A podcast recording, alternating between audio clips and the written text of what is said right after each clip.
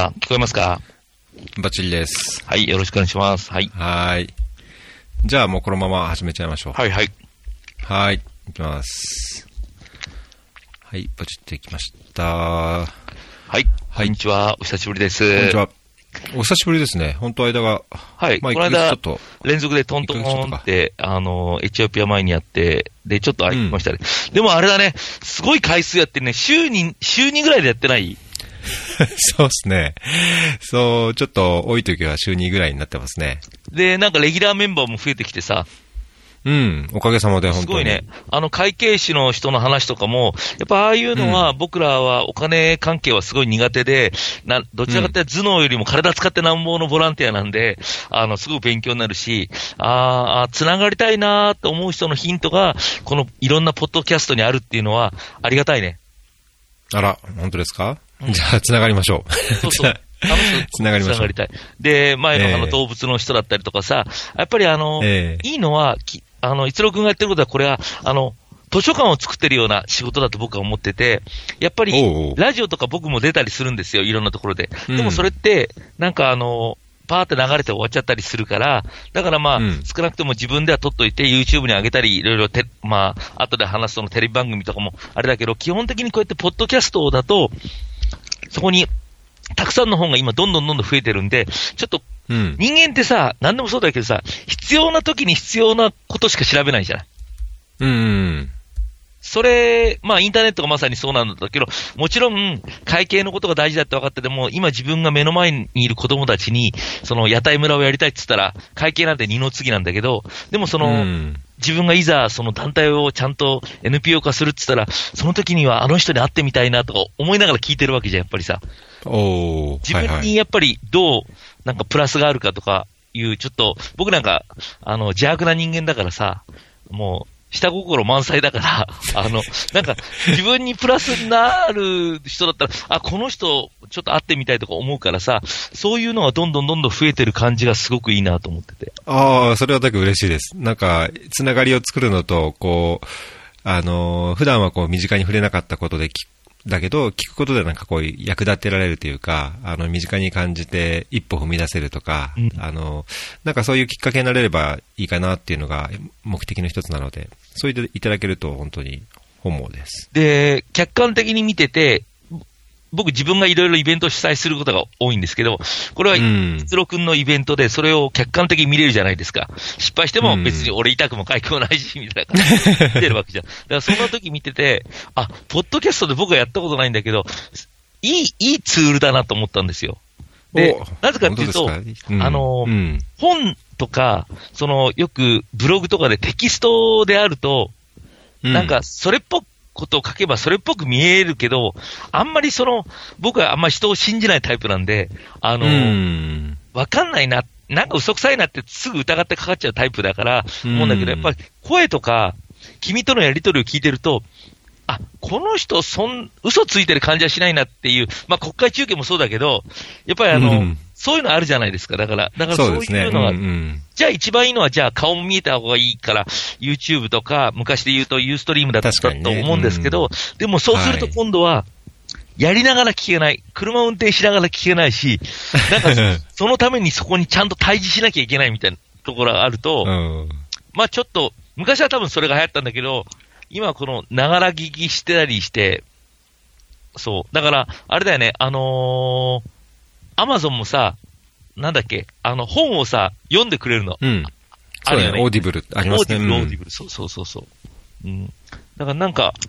アーカイブとしては、その時の今、多分今もこの、リアルで聞いてる人はあんまいないんだけど、ちゃんとそれを本棚にしまってくれば、いつかそれを取り出して読む子供たちがいたり、その、うん国際ボランティアとか、お金のこととか、動物愛護とかで悩んでる人が、その本を取り出して見てもらって、で、その人に、で、また君は豆だから僕と違って、すごくちゃんとテキストも打ってるし、リンクも打ってるから、すごい親切なんだよね。あ、そうですか。ありがとうございます。その人にちゃんと飛べるようにしててくれてるから、うんそう。これを、だから、ねビジネスじゃなくて、無料でボランティアやってる君のその、なんかすげえなと思って、俺はできないなと思って。ありがとうございます。お褒めいただいて。いやいや、できることじゃないと思うよ。うん。いや、結構、だけど楽しいですよ。やっぱこういうつながりが本当に実際できるし、うんまあ、僕にとっては、あのーやっぱり美味しいというか、まあ、こうやってツンさんともいろんな話ができるのも、これがあったからこそですし、はいはい。あのーただツイッターでフォローしてフォローされてっていう関係だけじゃなくて、そこから本当に話してこう繋がってる人、会ったことない人も、でも繋が、話したこといある人がいっぱいできてきたので、はいはいはい。すごい、うん。だからそういう意味では、う嬉しいですね。個人的には楽しいです。だからその本の棚のジャンルを増やす意味で、まあ今は結構出る人がいるけど、ある程度、あのー出る人がいなくなってきたら紹介したい人が何人もいるね。出てほしい人がお僕の周りで、でそのボランティアでやってて、ちょっと普通と違うようなことをやってる人が何人もいるから、そういう人を、うん。もう、あのー昔の笑っていいともの、あの、テレフォンショッキングじゃないけど、では、うんさんのご紹介によります、誰々さんみたいな感じでさ、みんながだから紹介していいくと、うん。あの、やっぱりボランティアとかそういう団体とかやってる人、動いてる人っていうのは動いてる人の大変さがわかるから、100点満点を求めないと思うし、それよりもうん。何よりも結果の100点満点よりその志だったり、熱さだったり、そのベクトルの方向性が大事だってみんなわかってるから、うん。うん。そう、ご紹介コーナーしたいなと思って、はい。そうですね。僕もそういうのは、あの、大歓迎ですね。あの、出たいっていう方、あの、には声かけてくださいとは伝えてますし、あの、まあ、もちろん、どういうことやってるかっていうのは、あの、一応、僕も確認させてもらうつもりですけど、はい。あの、いろんな方に出ていただいて、で、なんだろうな、あの、有名な人というか、あの、まあ、この業界で、この分野ですごい人っていう人も呼びたい反面、うん。なんかこう、あんまりこう知られてないとか、じ実はこっそりこんなことしてますっていう人に、あの、話を聞いて広く伝えたい、つながりをつけたいっていう気持ちもあるので、そうだよね。だから、そのな方にねそうそうそうそう。まあ、知る人ぞ知るけれども、一般の人は知らないっていうような人で、ああ、一目置く人が僕何人もいるから、そういう人に出てほしいね。で、あ、何を一番伝えたいかっていうと、ボランティアの多様性とか、そういう、あの、支援の多様性みたいな、あ、こんなジャンルもあるんだっていうところを、うんちょっとお伝えしたいなっていうところあるね。うん。うん。そうですね。はいはいぜひ、これから、じゃあそういう感じでいろんな方も紹介いただいて、よろしくお願いします。はい。はい。今、日本は朝の、朝っていうか午前中の11時7分なんですけど、そっち何時なんですか、は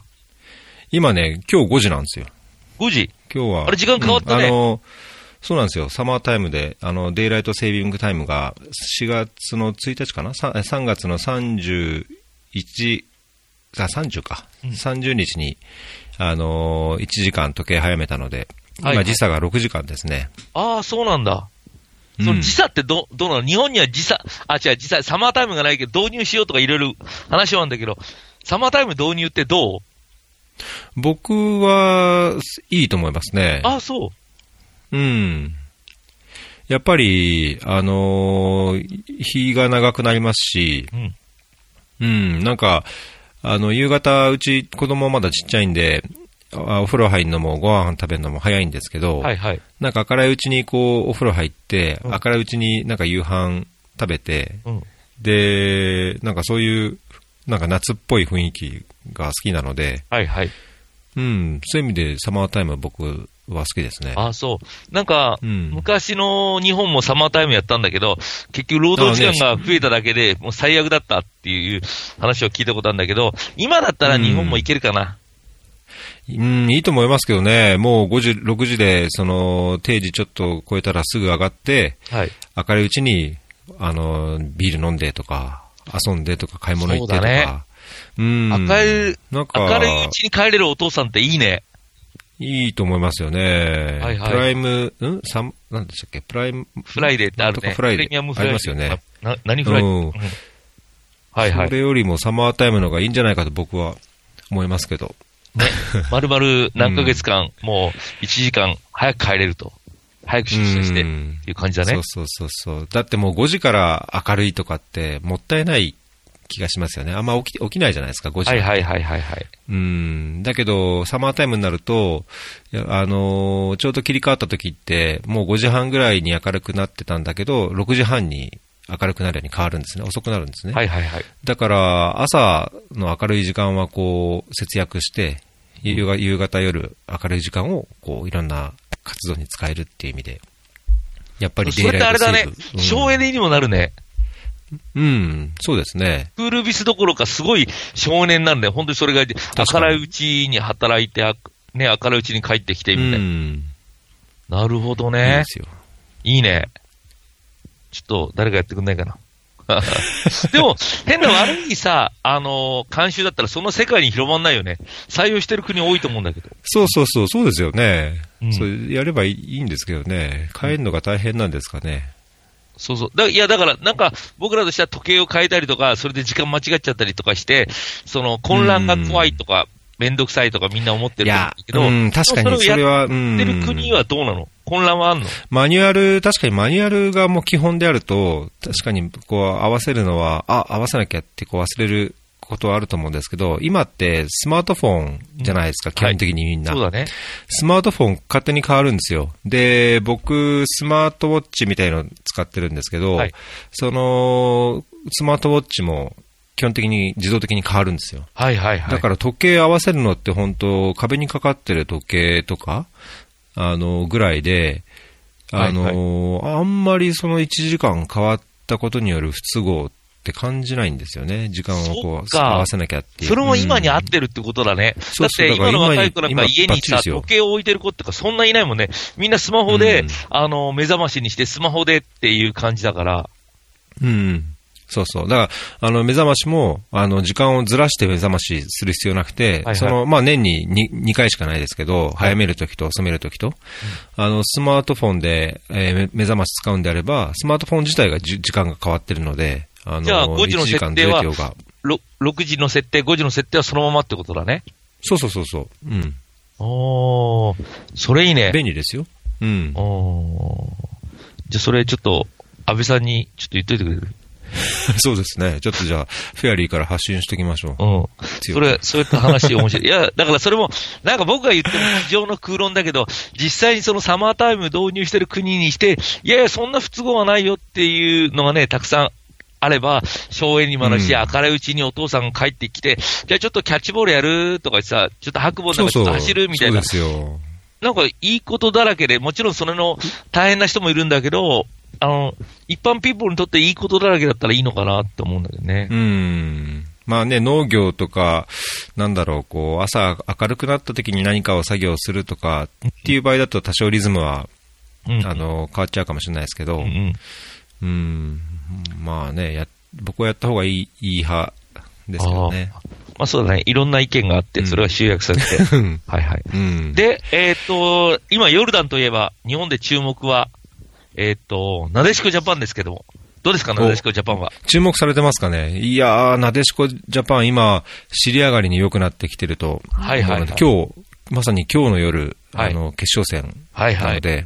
どうですか？宿敵オーストラリア。またオーストラリアと。はい、はい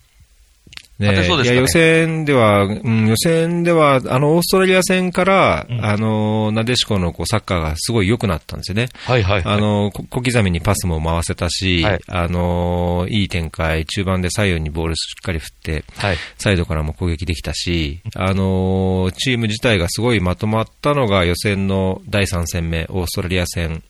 だったなっていうのは僕の印象なので、それ以降、すごい尻上がりで、良くなってる感じします、ね、あの、全部、現地、ヨルダンで、まあ、ヨルダン在住だから当たり前かもしれないけど、全部、うん、あの、生観戦してんですか？一応全部行ってます。はい。すごいね。で、一説によると練習も見たって言うけど、練習見れんの？そう、あの、練習、まあ、基本的に非公開なんですけど、うん、あの、オーストラリア戦の後に、えー、っと、まあ、オーストラリア戦で一応引き分けて、ワールドカップの出場が決まったのもあってか、うん、あの、ここの子供にだけ公開練習されたんですね。はいはいはい、はい、あの、ここにか、日本人の補修校っていうのに通ってる子供を対象に、はい、あの、練習見に来てくださいっていうのをサッカー協会の方から連絡があって、はいはいはいはい、で、うち、まあ、小学生の子供と幼稚園の子供いるので、はい、子供連れて、あの、見に行って、あの、サインもらったり、写真撮ってもらったりして、練習見てきました。えー、補修校って何人ぐらいいるの？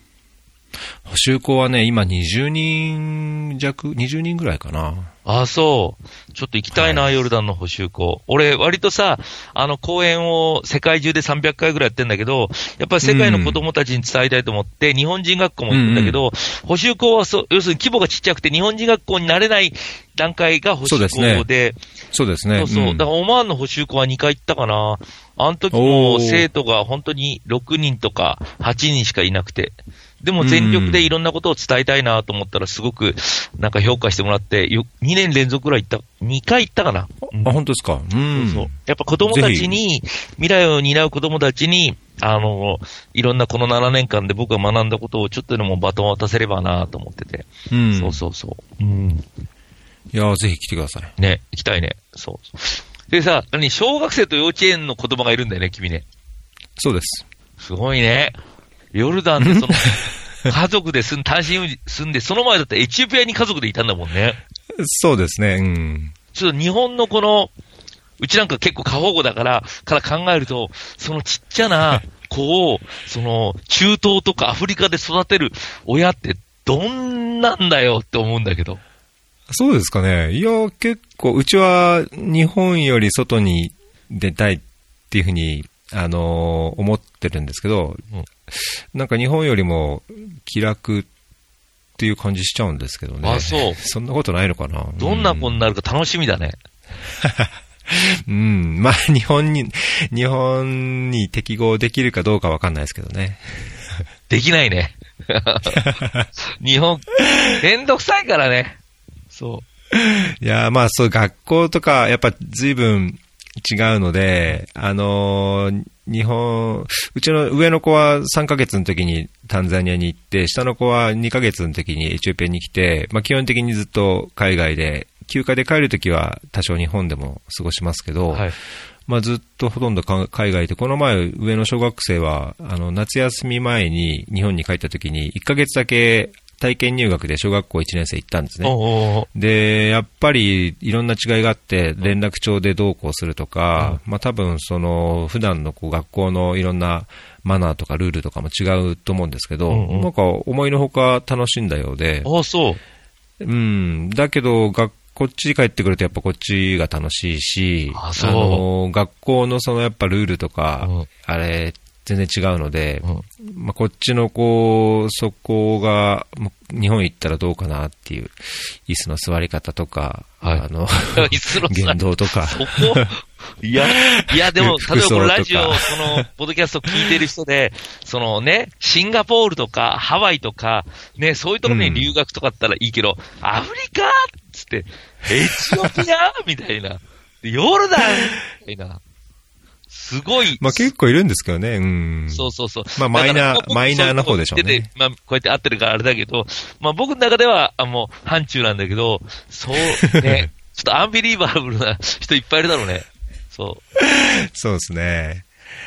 だからいろんな、でも、ことを知ってほしい。でも、みんながそういけるわけではないから、せめてこういうポッドキャストを通勤とか車でながらでいいから、家事しながらで聞いてもらって、あ、そういう人もいるんだっていうの、僕ら、もっと他を認めないとダメだな、他を知らないとダメだな、他者を知らないと、うんそうですね。知ってもらえると、うん。それがよりこのちっちゃな島国で単一民族でやってるから、どうしても自分のやり方がベストだと思って、いや、それはいいんだよ。でも、そしたら、他も認めたり、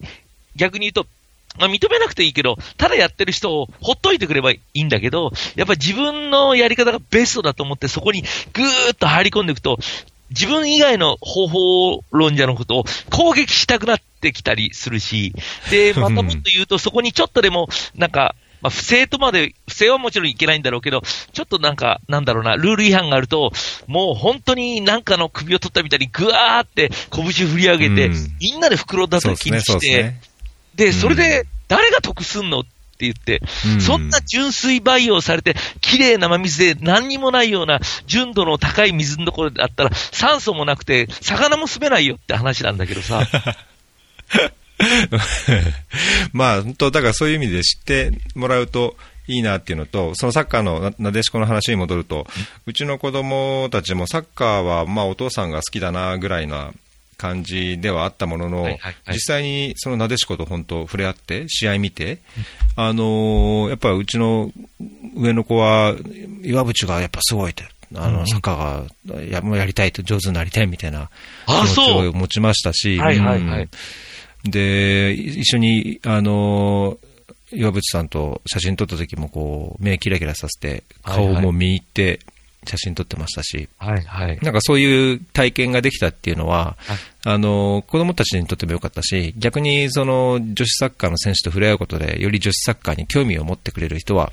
まあ、間違いなく増えるんじゃないかなっていうはいはい印象を持ちましたけどね。ねえ、女子サッカー僕すごく応援してるんですけど、あの、うん。まだやっぱりプロ契約が少なくて、やっぱりうん。普通の女子サッカー選手はもうみんな朝から普通に8時とか9時からお仕事をして、で、うん。夕方とかちょっと早上がりして、で、着替えて練習して、そして家に帰ってご飯や洗濯をして一日終わり、また朝早く起きて仕事っていうのをね、ずっとこなして、まあそれは普段お仕事をされてる女性のことみんな同じなんですけど、でも普通週末の休みは、じゃあ映画に行ったりお買い物に行ったりだけど、女子サッカー選手はその週末が遠征だったり試合だったりするんで、うんいや、すごいなと思いますね。もう男子選手のプロで午前中で練習って、まあ午後、まあね、あの、自由に過ごしてるのとは運命の差だなと思いますね。うん、はい。うん、そうそう。だからもっとね、なんか随分、最近、まあ、なでしこがチャンピオンになって、なった時にはすごいブームになったのもありますけども、はい最近はそのなでしこリーグも観客動員数がどんどん減ってきて、はい。あの、なんか陰りも見えてるっていうような報道も見たので、はいこれを機にまたね、あの、すごい注目されて、みんながサッカー、女子サッカーも見てっていうようになってくると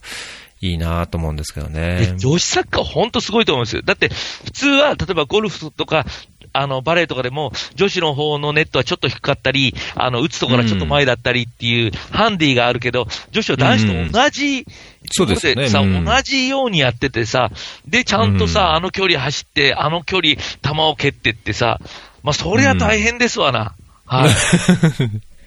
確かにね。だから現場で見ると、本当超人に思える。だから。うん。だからそれをもっともっと見てほしいし、俺2008年から見出したからちょうど10年なんだけど、あの時もええ北京のオリンピックに応援に行って、あの、オリンピックおじさんになるつもりで北京で初めてちょんまげ隊を結成して、そう、だからもう今年のうんうん。2018年でちょうど10年ちょんまげ10イヤーズなんだけおどー、で、あの時に、うん。あのーベスト4まで行って、勝てばメダルっていうところで、で、俺帰りのチケットがあって、帰りは、あの、マイルで取ったからビジネスクラスだったの。人生初のビジネスクラスで。でも、変更がなんか聞かなくて、で、うんでもみんなが、いやいや、もうメダル取れる試合だから行くしかないでしょ。つーさん帰るの？って。いや、俺帰るよ。俺は人生初のビジネスクラスで帰るんだって言ったんだけど、みんな、いやいや、帰らないでしょって。結局それを破、破り捨て、取り直し、そしてうちの奥さんに電話し、ごめん、うんちょっと、夏休みだったんだけど、子供いるのに、あの、なでしこがちょっとベスト4に行ったから、ちょっと3位になれるようにちょっと応援したいんだって言って、そしたらうちの奥さんがえー信じられないってガチャーンって言い終わるまで切られたの。10年前すごい覚えてる俺。あれからだな、なでしこを応援するようになったの。あれ3位決定戦、ドイツかどこでしたっけ？違うな。アメリカだったかな準決勝、アメリカ？アメリカがそうでしたっけ？そう。かな？まあちょっとダメだったんですよね、あれね。そうそうそう、ダメだったね。ボコられたね。そう。だって全然でかいと思う。あの、で、あの時はもうあれが限界だと思った。もうフィジカルも全然違う。で、あの後に、その、ワールドカップで世界一にワールドカップね。うんね。でもあれがね、ちょっと目線を上げすぎてしまったんだなと思ってて、やっぱりあれでうん、ちょっと勝てないとみんなが心が離れたり、その、オリンピックあー確かにね出場を逃した時、うんもちろんそれは大変なことなんだけど、やっぱりあのーコアなサポーターが、ふざけんなよつって、俺たちの、うん。あの、オリンピックどうしてくれんだよとか言って、ちょ、ね、うん。佐々木監督出てこいよみたいな感じでさ、うん。まあバランドール出るような監督をね、呼びつけるまでになってしまって、うん。いやー、あの時は俺も本当に、ああ、もうサッカーみんな嫌だなって、人生で唯一思ったゴール裏の瞬間かな。ああ。うんいや、僕ちょっとそこ本当ね残念で、僕埼玉なので浦和なんですけど、はいはい。あの、裏のサポーター見ててもちょっと残念だなと、常々そういうとこ思うんですけど、はいはい。あの、このサッカーの見方とか楽しみ方については僕、本当ロック相当と、すごい、ロック相当に共感するところがあって、そっちなんだ。うんはいはい。あの、っていうかもう今今その目の前のサッカーを愛せ、別に勝ち負けとか、はいはい。はいはい。勝敗とか、いや、J リーグに上に上がるとか、はいはい。じゃなくて、はい。今そこでサッカーをしてることをやっぱり楽しむこと、はい。で、その女子サッカーも本当今、ツンさんがおっしゃったように、その通りだなと思うのは、あの、やっぱワールドカップ優勝っていうのは、それまで、まあ、澤選手を中心にはい、築き上げたもの、結果としての優勝としてやっぱり素晴らしいものだけども、はい。勝てないからといって女子サッカーは、あの、良くないわけじゃなくて、はいはい。あの、なんか勝てなくても、あの、世界である程度こう壁を感じる時があったとしても、その今の女子サッカーをやっぱり、あの、楽しんで応援する、あの、それを見るっていうことが一番そのサッカーを愛する一人として楽しいことじゃないかなと思はいはいうんですよね。うん、だから本当勝ち負けっていうのは、勝ったら嬉しいのはあるけども、必ずしも負けたから良くないっていうわけじゃないし、はいはい。なんかそういうサッカーの見方っていうのを、あのー楽しんだ見方をできればいいのになと。そうそう。ロック相当の考えとかもうそういうね。でも、でももちろん僕はもうそっちもわかるし、あとコアサポの気持ちもすごいわかるわけでなんですよ。僕もどちらかというとコアサポ寄りなんで、あの、本当にうん一人か二人で海外まで行って太鼓持ってって横断曲げて、頑張ってるでしょ、あの人たち。すごい。ね、だからそこの、やって、だからその、いろんな、その、なんかさっきのボランティア論と同じで、なんかいろんな関わり方があっていいな、と思ってて、うんうん、そうですね。そうそう。んだから、で、やっぱり意外に女子に、選手に聞いてみると、選手って気持ちがさ、本当にさ、アスリートでさ、野人なのよ、女子でも。僕らは女子だからさっきみたいに、いや、女子が頑張ってるよ、みたいな感じで言うんだけどさ、でも、選手としては、いやいや、そこはちょっとガツンと男子にもやるようにブーイングしてくれ、みたいな感じのマインドも 実はあってさ、それは障害者スポーツも同じでさ、なんか障害者スポーツだからって、優しく見ようよっていうよりも、みんなそれぞれアスリートでさ、うん、そうそうなるほど。一回その、車椅子のマラソンランナーの選手のトークショーを一緒にやったことがあって、その選手にえ聞いていて、やっぱりメダル取れなくて残念だって言われて、いやいやもう頑張った頑張ったって言われるのが、もう腹立たしいぐらいに言う人がいてさ、いや取れなかったのはもう自分が一番悔しいし、取れなくてもいいみたいな論調はもう本当に障害者スポーツ舐めてるみたいな、なか、もうそんなダイレクトに言わないけど、ニュアンスで僕に伝えて、それびっくりした時があってさ、だからその、うんやっぱりその、いろんな、あの、マインドがあるっていうのは、まあ、似てんだよね。ボランティアとサポーターって。うん両方ともさ、ど。なんか、あのーなんていうの、無償の愛的なところがあってさ、面白い。うん。そう。で、ゆるいボ、俺みたいなゆるいボランティアもいればさ、かガチなボランティアもいるしさ、ゆるいサポーターもいればさ、ガチなサポーターもいてさ、で、両方ともお金もらえない無償の愛でやっててさ、で、逆に愛が強すぎちゃうからさ、自分以外のやり方がいるとさ、そこをほっといてくればいいのにさ、攻撃したりあする。そうね。そうね。すんごい似てて確かさ、に。似てますね。だからサポーターの僕がこのボランティアに入って、まあ、そこそこ水を得た魚のように自由に飛び回ってるのは、そういう親和性があって、なおかつ同じスタンスだなって。両方の世界で俺はゆるキャラっていうか、ゆるボラでゆるサポーだからさ、両方の世界で、うん。あのー確固とした団体を作ってないから、誰とでも交わってて、まあだから、八方美人だとか、いろいろ文句は言われるんだけど、そういう感じで、だからスタンスとしては本当に、ゆるボラとかゆるサポっていうの僕の中ですごい合ってるな。それは面白いですね。だけど、だけど僕、ツンさんは、その、ゆるい、うん、ゆるいっていうのかな。あの、今回もその、ロシアに向けて、イベントというか、企画してるじゃないですか。はいはいはいこれ、ちょっと今回話聞かなきゃと思ったんですけど。それ、それ今日一番伝えたくて、今それピンチだから、うんそのことをこのラジオにして通じ、今日は伝えたいって言って、いや今日はサッカートーク、でもサッカートークなんだけど、その支援とかボランティアとかそういうにつながるサッカートークで、うんあの、サ通じるとこあッカーりますねを使うと、うんこんだけ支援は広がるよっていう話をしたいと思ったのに、もうこの前振りだけで30分話してしまったという、も うってね喋り好きなおっさん本題行きましょう。う。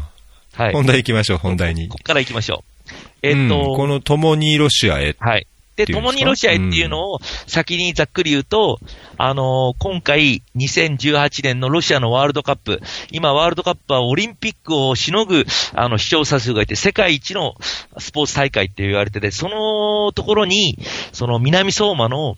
えー、子供たちを招待しようという、うんこの高等無形な矢がいっぱい飛んできそうなイベントですよ。はないぜこんなことをお前はすんのかっていうのを、すごい誤解がたくさんあるんで、で、それをちょっと、あの、なかなか、あの、企画書も上げてるし、ホームページも上げてんだけど、理解してもらえないから、まあできればこうやってさっきも言ったけど、このポッドキャストでこの生の声で、あの、うん。そうだね。熱い思いを嘘じゃないっていうところ。語ることによって、ひ その、一人でも、その企画に賛同してくれる人が増えればいいなという、叫びのようなラスト30分にしたいです。はい。ははいい。よろこしいでしょうか？れ、ぜひぜひ、あの、僕は、その Facebook、つんさんの Facebook フォローしてて、あの、か、過去に、ともブラですか？とはいはい。もにブラジルへ、はいはい。これの、なんかニュース、ニュースゼロの、はい。あの、特集の映像を見たので、はい。あーっていうイメージがしやすいんですけど、はいはい。なんかこう、簡単にでも、このトモブラも含めて、どういうような、何をどういうふうにするのかっていうのをあ。ご説明いただいた方がありがとうございます。と思うんですけど。これ、本当にいろんな人に聞いてほしいし、こういう、ちょっと荒唐無稽なことにチャレンジする、まあ、ドンキホーテ的なこともありかなと思うので、皆さんちょっと聞いてほしいんですけれども、あの、2014年にブラジルでワールドカップがあったんですよね。はい。で、その前年に、えーっと、コンフェデレーションカップっていうのが同じ会場で同じブラジルであって、それを僕は見に行って、うんで、その時に、ブラジルの皆さんが日本のサッカー選手のパス回しにかに、スタジアム全体で相手がイタリアにもかかわらず、日本がイタリアと、例えば、あの、韓国戦を日本でやったらみんなイタリアを、そんなこともないか。あの、まあ、あの、有名選手がイタリアを結構見ちゃうと思うんですけれども、あの、うんその時に、ブラジルの皆さんは、日本がパス回しするたんびに、オーレオーレオーレうんみたいな感じで、めっちゃ日本を応援してきたの。スタジアムの6万人ぐらいの観衆が。えいや、この雰囲気いいなーって、世界が日本を応援してくれるっていうのいいなーと思ったし、で、そこはまさに世界なんですよ。いろんな人種の人がもう、ブラジルもともと多民族でいろんな人がいて、で、そこにいろんなサポーターが来てて、えー、すごい入り乱れてる世界大会、こういうのを、当時僕、押鹿半島って宮城県を支援してて、はいはい。で、あの、で、そこの子たちにこの感覚って、口で言うんじゃなくて、絵で見せるんじゃなくて、実際この感覚を味わったら、世界観が変わるだろうなと思ったんですよ。うん。で、帰ってきて、あの、俺さ、で、当時その、3年4年経ってもその、押鹿半島って全然支援が進まなくて、まあ、過疎の、はい。もう本当に半島の先端だから、もう全然、仙台市とかと違う状況があって、まあ、それをうん、後でリンク貼るけど、そのテレビ番組でもすごく伝えてくれてて、で、うんみんなに、いや、ブラジルのワールドカップにさ、被災地の子を招待したいんだよって言った瞬間にみんなから怒られた怒られた。おー何？あそうなんですね。うん。何考えてふざけんなみたいな感じで、すごい矢が飛んできてさ、まあそれでもうすげえ反対されてさ、ちょっと、うん。やっぱやめた方がいいのかなと思いつつもさ、でもなんかふつふつといろいろ思うことがあって、やっぱうん。りその、その後に、秋ぐらいに被災地の子供たちを、あの、日本代表戦が宮城であって、そこにバス1台招待したのね。で、その時に子供たちがすっごい喜んでくれて、あの、日本代表の本田選手とか来たらキャーキャー言ってすごい喜んでくれて、その時にね、そのね、もやもやしたものがふっと吹っ切れてね、まあまあ言いたい人には言わしといて、自分の思いを貫こうと思ったんですよ。これ大事だと思いますよ。うんあの、今、ボランティアとかで、あの、あの、悩んでる人はもうやろうと思って、別にね、うん失敗しても別に切腹させれるわけじゃないしと思って、で、やろうと思って立ち上げました。で、まあ、バックボーンとして、というか何もない中でやるし、その、例えばですけど、あの、被災地の子をどっか海外に連れてくっていうイベントはたくさんあるんですよ。でもそれはやっぱりうん安全なところで近いところでいろんなその条件が整ってて、そのワールドカップに連れてくって多分国際旅行というか海外旅行では、まあ、多分世界一ハードルが高いわけですよね。うん。特にブラジルですから治安の問題、あと距離の問題、はいはいはいそれからワールドカップ期間中ですから、ホテルはない、それからチケットの入手どうすんのとか、もうすごいことで、それをクリアする労力があれば、他のことやった方がいいんじゃないかって、自分でもちょっと悩みながらやってたんだけど、でもそういうことに誰もやってみないことをやってみたいっていう、その変なスケベ根性が僕にはあって、ちょっと、なんか勘だね、勘、直感で。これをやったらなんか、なんか変わるんじゃないかっていうふうに思ってやりました。で、その時に、うん多く来たご批判のことに対するアンサーをちゃんとあの、今回のホームページでも書いてるんですけど、それをちょっとこの場でちょっと伝えたいなと思ってて。はいはい。でそこはいろんな人がなんかやろうとした時の批判に対応する術でもあるのかなと思ってて。で、まずその、言われたのが、その、一部の子だけを、その、連れていくっていうのは不公平だろうって言われたんですよ。あちこちから。うん不公平だろ、不公平だって。いやいや。でもね、皆さん考えてみてくださいって僕それを言ったんですけど、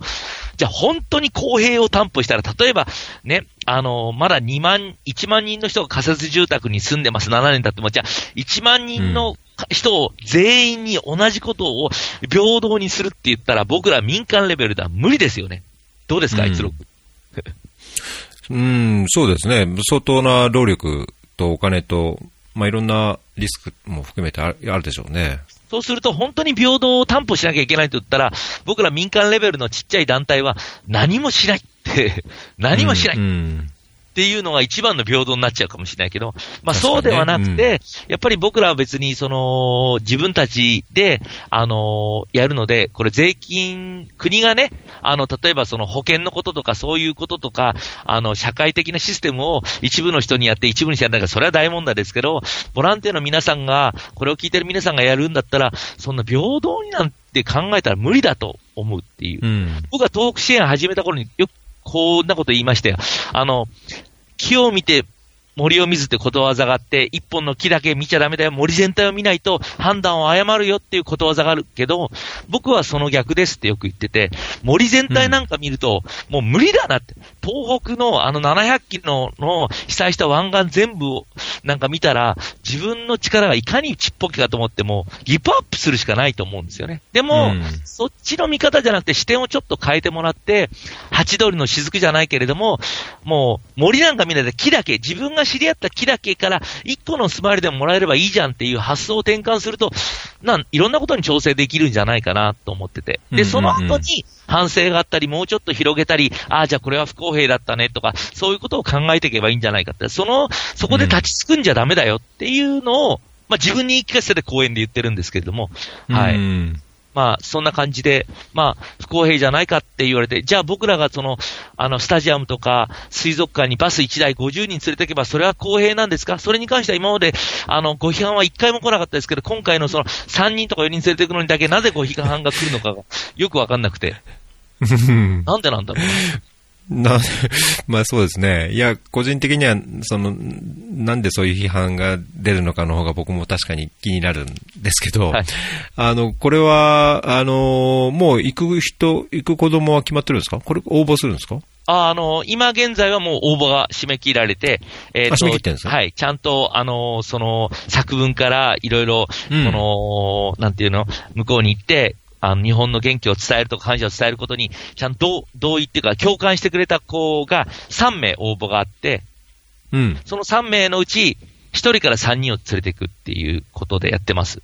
なるほど、なるほど。はい。それは今、あの、募金活動をしてて、その集まり具合によって、あの、3人連れていけるかどうかか、ってことですね1人か2人かっていう感じでやってます。うんはい。えっ、と、ホームページだと子供もなんかミッションを持ってて、はいはい。その世界と東北を結ぶうアンバサダー、親善大使としての、まあ、役割を持っていくっていうのと、ね。はい。おもてなしの心を育む、はい、そうです。あと最後に帰国後に体験報告会を実施するとあ、いう、そうですね。まあ、ちゃんとミッションを持っていかれるよそうですね。だから、ただで行かせるわけではなくて、それにに共感した人しか応募できなくて、それは、あの、4年前のブラジルでも同じことをやったんですけれども、やっぱり7年前日本が大変だった時、例えばブラジルはあの当時6億円を日本に、えー寄付してくれて、だからそういうことに、僕らおっさんではなくて、その、まさにそれを体験した子供たちが感謝を、その国の言葉でオブリガードだったり、ね、スパシーボだったり、それで答えるっていうことが、とても素敵だなと思って、で、実際それうん。を4年前は、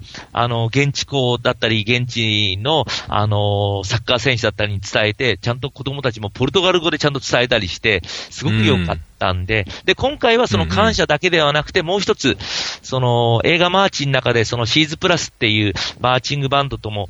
の絡みもあるんですけれども、その福島の元気を伝えるっていう、そのプレゼンテーションをちゃんと練習してって、で、それを、まあ、あの、ロシア語でやるのか、ロシア語の通訳を介すのかわからないですけど、福島は別にそんなダメじゃないんですよ。こんな元気なところもあるんですよっていう発表会もちゃんと現地でしてもらって、っていう、そのミッションが一つありますね。はい。なるほど。マーチも上映するんですか？マーチも上映します。今、ロシア語字幕作ってます。はい。おー、すごいですね。福島の状況をやって、あれ南相馬が舞台なんで、そのドキュメンタリー見てもらって、うん。その南相馬から来ました3人です、拍手的な感じで、あの、うん。登場してもらって、まあ3人連れていけばですけどね。で、いろんなことを言って、で、二つ目のその、おもてなしの心を育むっていうのはまさに、その、僕がその、今やってるボランティア精神の、あの、原型はこのサポーターイズムなんで、やっぱりその、世界に行っていろんな人が、まあ、あの、ヨルダンに、にあの、エチオピアの時にね、一六にも、あの、お世話になって、あの、いろんなレストラン紹介してもらったり、ね、あの、したり、やっぱり、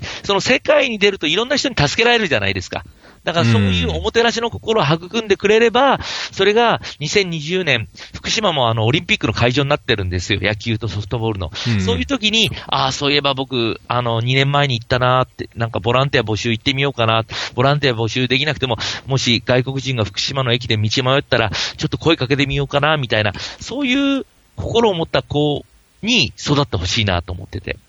それは口で言うんじゃなくて、自分が世界大会に行って、たくさんのロシアもボランティア大会、ボランティアいますよ、学生。この間の1年前のコンフェデレーションカップに僕行って、実際大会してますけど、たくさんの若いえー子供たち、えー学生たちがボランティアしてます。そういうのをうん。見て、感じて、体感してほしいですね。はい。うー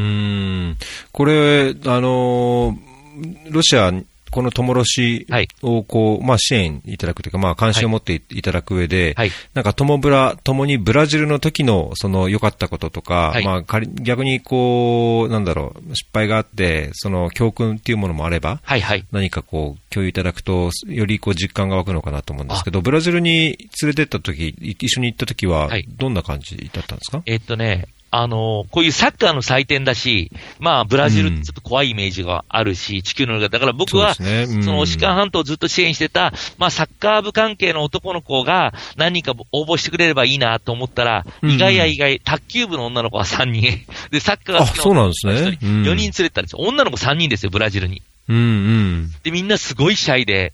本当に、うん。あのもう田舎の田舎の田舎の子って感じだったんだけど、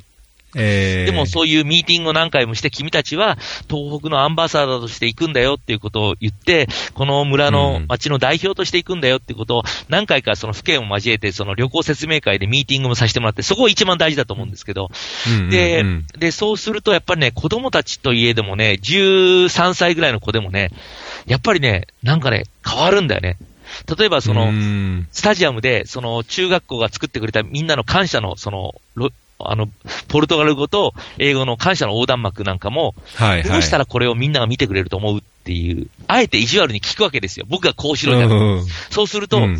なんかあの、目立つことをやった方がいい。パフォーマンスやった方がいいっていう意見が出るわけですよ。それよりリンからね。うんうん。そうすると、じゃあ、歌歌う？って言ったら、いや、歌苦手とか言って、じゃあなんかパフォーマンスできる？って言って、なんかあの、手品とかできるって、できないできないって、できないできないできない。じゃあどうする？っつって。そしたら、ちょうど体育祭で、あの、よさこいを練習したから、これよさこい踊ったらどう？っつって、よさこい踊れる？踊れる。踊れる？踊れる。踊れる？踊れる？っつって。うん。じゃあこれやろうよ？みたいな感じで。ああ、いいね。みたいな感じで。じゃあ衣装を用意してとか言って。で、スタジアムで、もう FIFA の許可も取らずに、その、そ会場の外で、よよさこいを踊り始めるんですね。大音響の僕スピーカーで。えーうん。そうすると、んそれは当たり前ですけど、その中学生ぐらいの可愛らしい女の子3人と男の子が、突然、甲冑着て踊り始めたから、もうス、スタジアム周りの人、何千人がもう、かかってくるわけですよね。で、で踊った後に、その感謝の横断幕をスパって出すとみんなが、ブワーって拍手してくれて、すごい、この子たちはただ踊りに来たんじゃなくて、その津波の被災地の子で、それで、津波って言うと結構わかるからみみんな2010はい年津波で。はいうんで、で、来て、来て、来たんだ。で、ここにはオブリガートで書いてあるんだって言ったら、すごかったうん。リアクションが。だそういうのも、普通の女子中学生が人前で踊ろうって言ったら、嫌だ、恥ずかしいってなるけれども、やっぱりうん彼女たちなりにこの7年間のなんか感謝を伝えたいっていう、あ、あの時は4年間か伝えたいって気持ちがあったのかな。まあそれは、あの、後でリンク貼るけど、そのニュース映像の中でも言ってたりして。うんうんうん。で、その試みをして子供たちがどう変わったかなんていうのは正直言って10日ぐらいの旅だったらわからないんですよ。ここでね、うん子供たちがこんな素晴らしくなりましたよって言えればいいけど、そんなのはうん正直言ってわからないんですよ。でも、うん。唯一変わった点があって、それは、え君たちは、あの、押川半島を代表してくるんで、すべての、そのメディア対応はしてもらいますっていうのが、その応募の条件の一つだったんですよ。おー、はいはい。で、メディア対応してもらうんですよ。で、社員の子たちですから、あの、新聞記者さんが、あの、いろいろ聞いても、あんま口を開かなかったんですよ、最初の頃はね。うんでも、新聞記者さんもやっぱプロフェッショナルだから、やっぱ聞きやすいこと、言いやすいことからうまく持っていくと、だんだんだんだんその、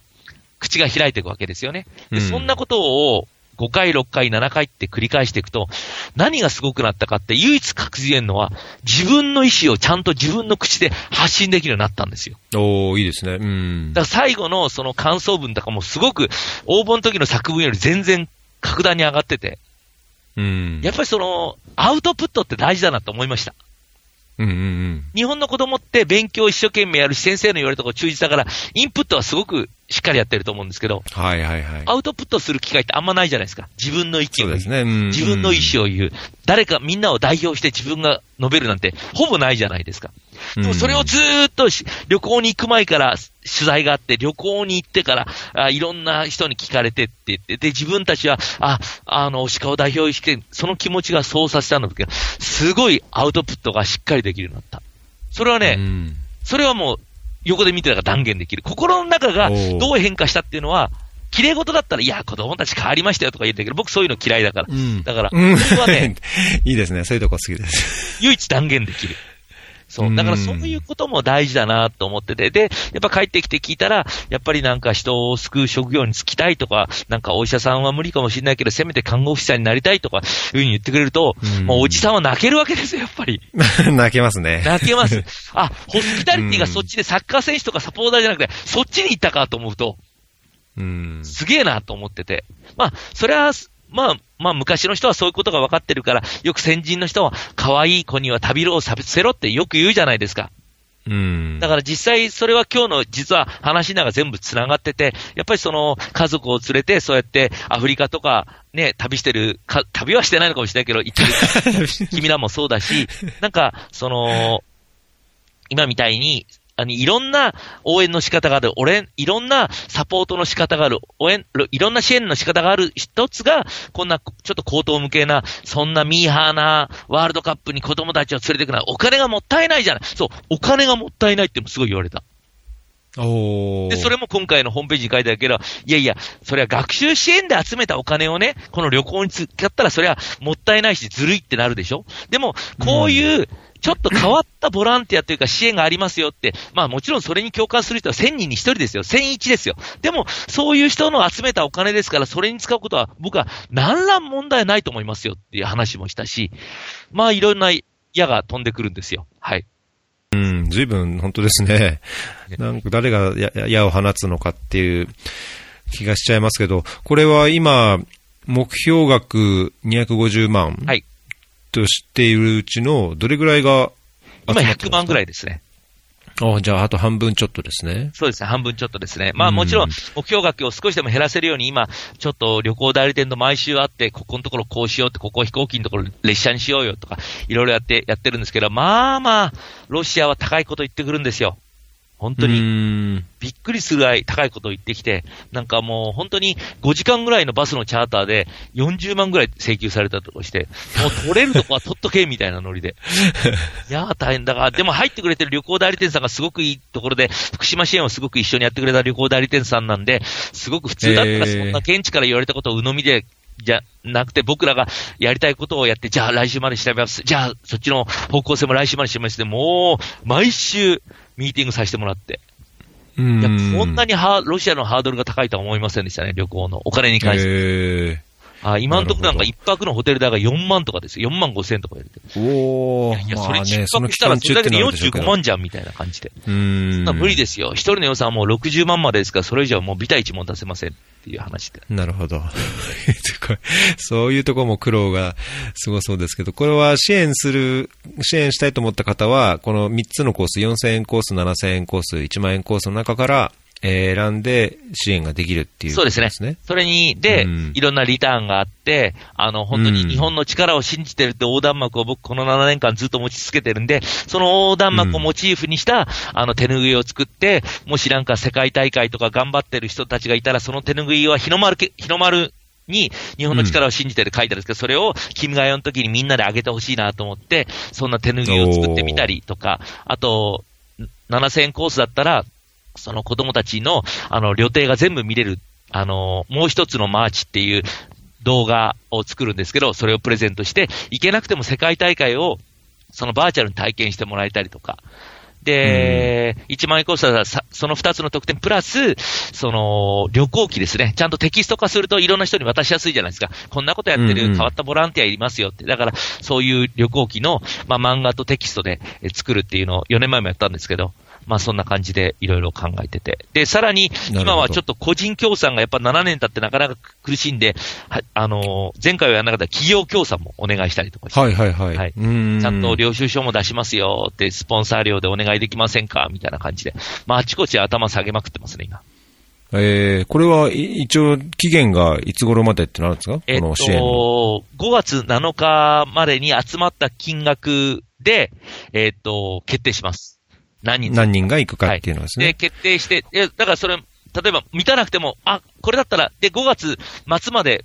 支援は募集はしてるので、その5月7日の時点で決定しないと、あの、いろんな予約とかはうまくいかないんで、準備がね一応そこではうん。決定はしますけれども、その、はい。募金は5月末までで、で、5月7日までに、ある程度、7割ぐらい集まればいけると僕は判断して、3人で発表すると思うし、今のまんまだと今はちょうど100万ぐらいなんで、ひ1.5人なんで、まあ、1人は確実で、もう1人は多分このベクトルでいけばいけるなって感じなんですけど、ここをもうちょっとアクセル踏んで、そのために今日この番組にも出てるし、アクセル踏んで。まあ、できれば3人全員連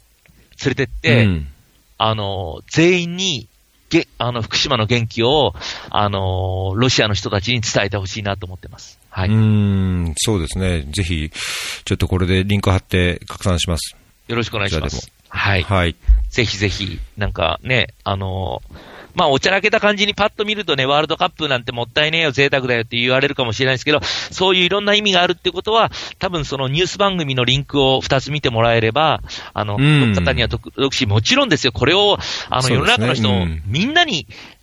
なんか共感とか賛同してもらうなんて全く思ってなくて、やっぱ1000人に1人でも、このイベント面白いねっていう、そういう高等向けなこといいじゃんっていう。で、もちろん子供たちにもミッションを与えて、中で僕らの中にも実は下心っていうのがちゃんとあって、やっぱり4年前もそうですけど、このワールドカップに被災地の子を連れてくって言ったらすごくハードルが高いんで、まあお金とか予約とかいろんな問題があるんで、他でやるところがどこもないんですよ。日本で唯一無二なんですよね。だからそうするとやっぱり前回もそうですけど、ニュース番組とか新聞とかすごい出るわけですよ。で、うん押鹿半島のことがいっぱいいっぱい出たわけですよ。だから、うんまあ、あのー、2匹目の土壌じゃないですけど、今回もやることによって、今回は、やっぱ7年経ってもバリケードがあって、人が集めないまず入れないところがある。その、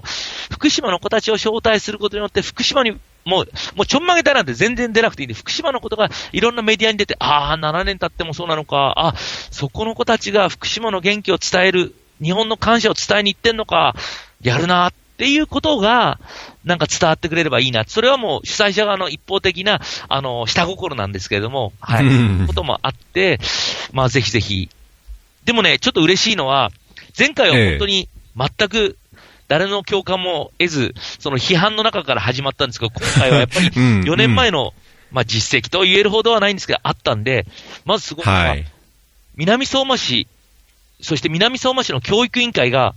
公園に入ってくれたんですよ。賛同してくれて。そしてね。うん南相馬市の中にこの7年間そこの原発のそばの子を外に出すっていう旅行をやってる、えー南相馬子供の翼っていう NPO があるんですけど、そこのはい。隊長がすごく共感してもらって、そこが全面協力してくれて、子供たちの募集とかもやって、で、行く前に、この間、あのーもう2ヶ月前になりますけど、こういう企画があるんだっていうのを、南相馬市の中学校、6校あるんですけど、その6校の校長先生全部に説明に行ったんですよ。ほそしたら、普通はね、校長先生忙しいから、半分ぐらいの学校は教頭先生が出てきたり、教育主任が出てきたりするんですけど、全員校長先生が対応してくれて、う。へえ。ぜひうちの子を連れてってくださいって言われて、うん。熱いなああすごいですね。やっぱそれほど、やっぱ福島のことがもう、まあ3月11日は語られますけど、普段うん。メディアに載ったり、まあ7年経ってますし、そのやっぱり普通のボランティアみたいに自分が行って泥出ししたりお片付けすればそこは夜良くなるってもんでもないじゃないですか。放射能うんって。いう大きなファクターがあるんで。だからそういう閉塞感の中の現れかなと思って、そこでね、俺よりちょっと頑張ろうと思って、そう、すごいなんかね、確固たる、なんか、決意というかな、そう、に変わったかな、校長先生のその熱い思いを聞いて。うん。うん。うん、いいですね普。通こういう企画に教育委員会とか後押ししてくんないからね。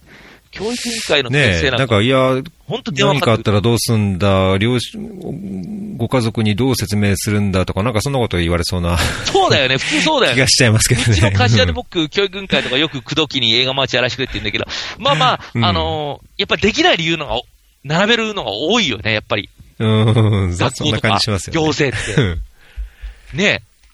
うん。でもそれをそうやって講演ついてくれたり、ぜひうちの子って言ってくれた思いに、僕は答えなきゃいけないから、まあ本来はもう今集まってるお金で、じゃあ二人連れてきますって発表した方が結構スマートなんですよ。でも別に僕はスマートなんか全然、もう、なんていうかな、求めてなくて、やっぱちょんまげ隊はもう悪あがきが一番合ってるし、ちょんまげ隊は殿様ではなくて足軽なんで、本当にそういう、まあ這いつくばってあっちこっちに行って、やるっていう感じかな。そう。うん。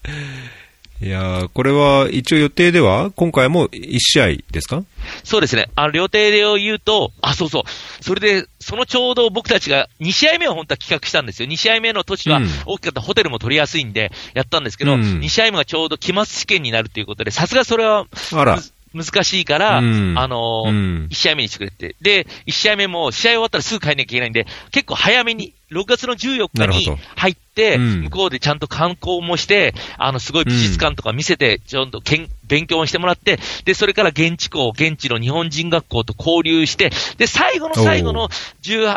19で、えー日本戦を見て、翌日もうすぐ帰る。で、帰ったら試験が待ってるみたいな。でもい一つ子供も大変ですね、試験と被ったのよ。被ったんだけど、うん校長先生から電話が来て、もしうちの子が選ばれたら、あの、その子だけ試験を別でちゃんと取らせますから。だからそれ、。そういうことでうちの子を外すようなことにしないでくれって言われたの。あーあ、なすあ、それはいいですね。すごくない？それ、そういう対応、す、いいですね。この教育者がすごい、南相馬の教育者、すごいなと思って、なんかそういうのを聞くと、がぜんやる気がう、ん。うん。やっぱ心揺さぶられるよね、やっぱりね。そうですね。うん。それだからは、いいですね。やっぱりそ、の、まあ、応募あったす、ね、やっぱりなかなかその学校を休んでいくし、で、あの、一応今、教育委員会が言われてるのは、子供たちが欠席にならないように、あの、出席停止扱いにできるように働きかけてますっていう確約も得てるし、マジっすか？そう。ええこれすごいよね。ワールドカップで出席、欠席。まあもちろん、その分ちゃんとアンバサダーとしていろんな交流して福島の元気にする。うんだそこまで全面バックアップして、これで、いや、すいません、一人しか連れてきませんでしたは、ありえないじゃん。うん。だからもう、も うあ今俺、ほんと企業とか苦手で嫌なんだけど、頭下げまくってる。いや、そうですね。じゃあ、すごい。だけど、僕も、後でちょっとポチッと支援しておきます。いやいやいや、無理しなくて。ありがとうございます。いえいえいえ、その気持ちを聞いた上で。だからこの感覚っていうのは、あのね、ブログとかてあの、ホームページで伝えられないのよ。この。この感覚は。確かにね。だから、こうやって、うん、その通りだと思う。そうこれ、うん多分今日の番組のオープニングで話せばよかったんだけど、前半で結構、サッカーの話、もう、ここまで聞いてない人いっぱいいるね、きっとね。いやいやいや、ここはちょっとアピールしておきましょう。あの、場合によっちゃ、あの、最初の、今の一番熱いところを、あの、イントロに入れて、はい。ちょっと編集するのを考えて。そう。でも本当そうそう。まあ僕らはね別にあの、いつもそうだけど、別に皆さんにこの生のリアルな思いを伝えたいと思うから、あんまり打ち合わせもしないでね、原稿とかもなしで、今日は何を話すってテーマだけ2つか3つ上げて、ね、アドリブでやってるからね、本当に。でも、ね、一応、予定では最初にこの話で、なでしこは最後にちょこっととかっていう予定だったんですけどね。俺が余計変わっちゃいましたねなことを話。しちゃうばっかりで、ここまで聞いてくれるリスナーが何人いるかわかんないけど、もうそのぐらい南相馬の人たちが本気だったら、それに手を貸せる僕らがいれば、それはもう本当にサッカーのサポーターとして、もうサポーター冥利に尽きるんですよ。で、本当にできることは全てやるし、あと治安の問題とかもよく言われるんですけど、それも僕はちゃんと1年前に行って、やっぱ危ないじゃないかっていう人がいるんで、うん。それはもちろん、うん。あのーどこにいても日本にいても、交通事故に遭うときは遭うだろうし、でもそんなことで言い訳をするつもりはなくて、1年前にちゃんと言って下見をしてきてますって。やっぱロシアははい、プーチンさんが重しに乗ってるだけあって、すごいセキュリティが厳しくて、あの、うん飛行場だけじゃなくて、その電車の駅とかも金属探知機があって、で、電車に乗るにもパスポートチェックがあってっていう感じ。長距離列車ねうん。長距離列車。うんすごいあって、で、スタジアムで試合がある日なんていうのは、あの、日本みたいに、その、セキあの、セキュリティ会社がちょこちょこって、その、防御してるんじゃなくて、軍人、軍人が、おーあの、マシンが持った軍人がスタジアム一周、人の鎖で巻くくらいすごいからね。だからそういう面で、治安に関してはもちろん、あのー絶対はないけれども、すごいロシアはヨーロッパの中で治安はいい方だって言われてて、そこにプーチンさんの威信をかけて、しっかりやってるなっていうのはちゃんと見てきました。そして、もちろん僕らだけでは心配なんで、東部トップツアーズさんっていう、まあ日本で3本の指に入る旅行代理店、そこは東部グループさんがやってるんで、東部グループさんはほら、福島にも電車走らせてるから、すごい福島に思いがある会社なんで、ね。そこと協力して、添乗員をちゃんとつけ、で、子供たち3人に対してサポーターも3人つけ、だから3人に対して4人の大人がつくっていう、ちょっとうんうん。窮屈な旅行かもしれないけど、でもそのくらいやっぱ 安全には安全を消せないと、やっぱり人様のお子さんをね、僕らは預かるんで、まあそれはうん4年前のブラジルと全く一緒のスタンスでやってるんで、まあそういうこうと細かいことは全部ホームページに載っけてますので、ぜひ見ていただいて、まあでもこうやってあの話す機会で聞いてもらう機会があれば、それが一番かなと思うんで。うん。うん、そうですね。本当やっぱり声だと思いも伝わるし、うんあのーね、温度、温度感がこう伝わると思うので、ぜひ、このリンクもあの全部貼っておきますので、はいえースマイルフォージャ日本か。はいスマイルフォー日本に書いてある、えーえー支援の方法とか、まあその経緯とか、協賛の内容について、はい。えーリンク貼っておきますので、こう聞きながらもうそこをポチッとクリックして見ながら聞いていただければ、さらにわかりやすいかなと。あと映像もあれですよね、そのニュースゼロに出た。ブラジルに行った時の映像も見ていただくまあ J チャンネルのと映、像の、うんあの、ネットで上がってるのがあったんで、それをリンクを送りますので、ぜひ見ていただければなと思います。で、あの、サッカー興味ない、ワールドカップ興味ないっていう方も、ここ、あのね、一郎君の番組は、あの、支援とか、あの、そういうのに興味ある人なんですけど、やっぱり、あぜひ、あの、ちょっと、チラ見してほしいですね。あの、関わっていただきたい。やっぱ、高等無形な、本当ドンキホーテみたいなことでも、多分、なんとかなっちゃうんで、すもちろん一人が三人連れてけばは、まあいいですけども、一人でももう連れてける三段を立ったんで、こういう形もあるし、僕らは、僕がケチンであんまクラウドファンディングも使ってないんですよね。